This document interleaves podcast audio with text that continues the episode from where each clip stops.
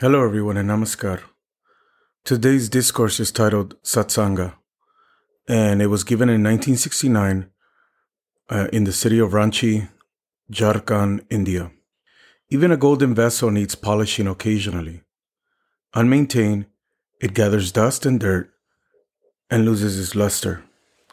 Similarly, even a good person or a sadhaka needs proper maintenance, for in a world of constant change, care must be taken that the change be always towards the better or the higher. Keeping good company is essential for this positive development. While bad company strengthens the bondage of the soul, good company is conducive to liberation and salvation. The keeping of good company is conducive to liberation and is known as satsanga in Sanskrit. When satsanga is followed, either physically or mentally or both, the subconscious mind and thus the conscious mind are charged with better and higher influences.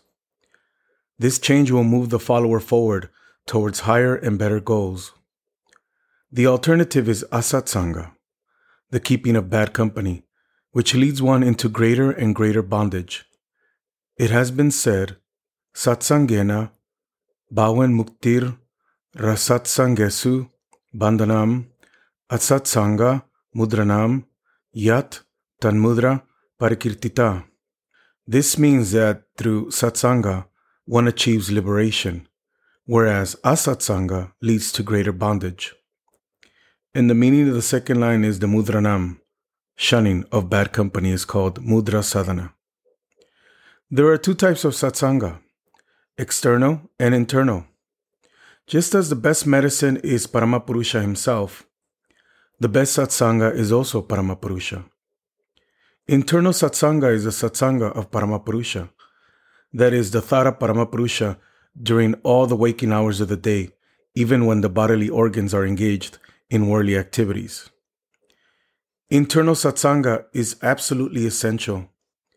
Those practicing internal satsanga may, as far as practical, attend external satsanga also, but if they cannot do so at any time, there will be no harm.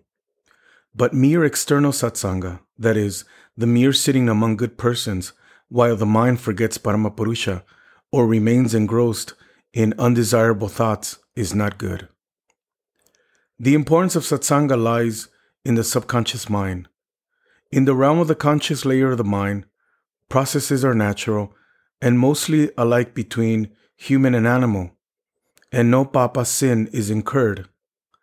The unconscious layer is beyond the sphere of the active mind. The subconscious layer of the mind is of basic importance because it affects the conscious as well as the unconscious minds. It is like a two way flow from the subconscious mind. The flow is swifter downwards, that is, towards the conscious mind. It is slower upwards, that is, towards the unconscious mind. The subconscious mind is subject to three processes, namely smarana, manana, and nididhyasana. Strictly speaking, nididhyasana takes place mostly beyond the subconscious mind, but the subconscious leads to it. Smarana means the recollecting and rethinking of what was heard earlier. Manana means the recollecting and the rethinking of what was imbibed earlier through the other sense organs. This rumination, which is involved in smarana and manana, influences the conscious mind and activates it into causing actions, good or bad, depending upon the nature of the impressions recollected and rethought during smarana and manana. Moreover, the unconscious mind is also concerned. Thus, satsanga, where one hears, sees, smells, etc., desirable things, leads to desirable smarana and manana, and to good actions, while the reverse is the result of bad company. When the subconscious has desirable smarana and manana, and if they are collected and directed one pointedly through the subconscious mind to Paramapurusha, that is known as holy smarana and holy manana. And if the subconscious smarana and manana are focused through the unconscious onto Paramapurusha, there is nididhyasana. Here again lies the importance of satsanga. The human body is a machine moved by 50 propensities, brittis, in the mind.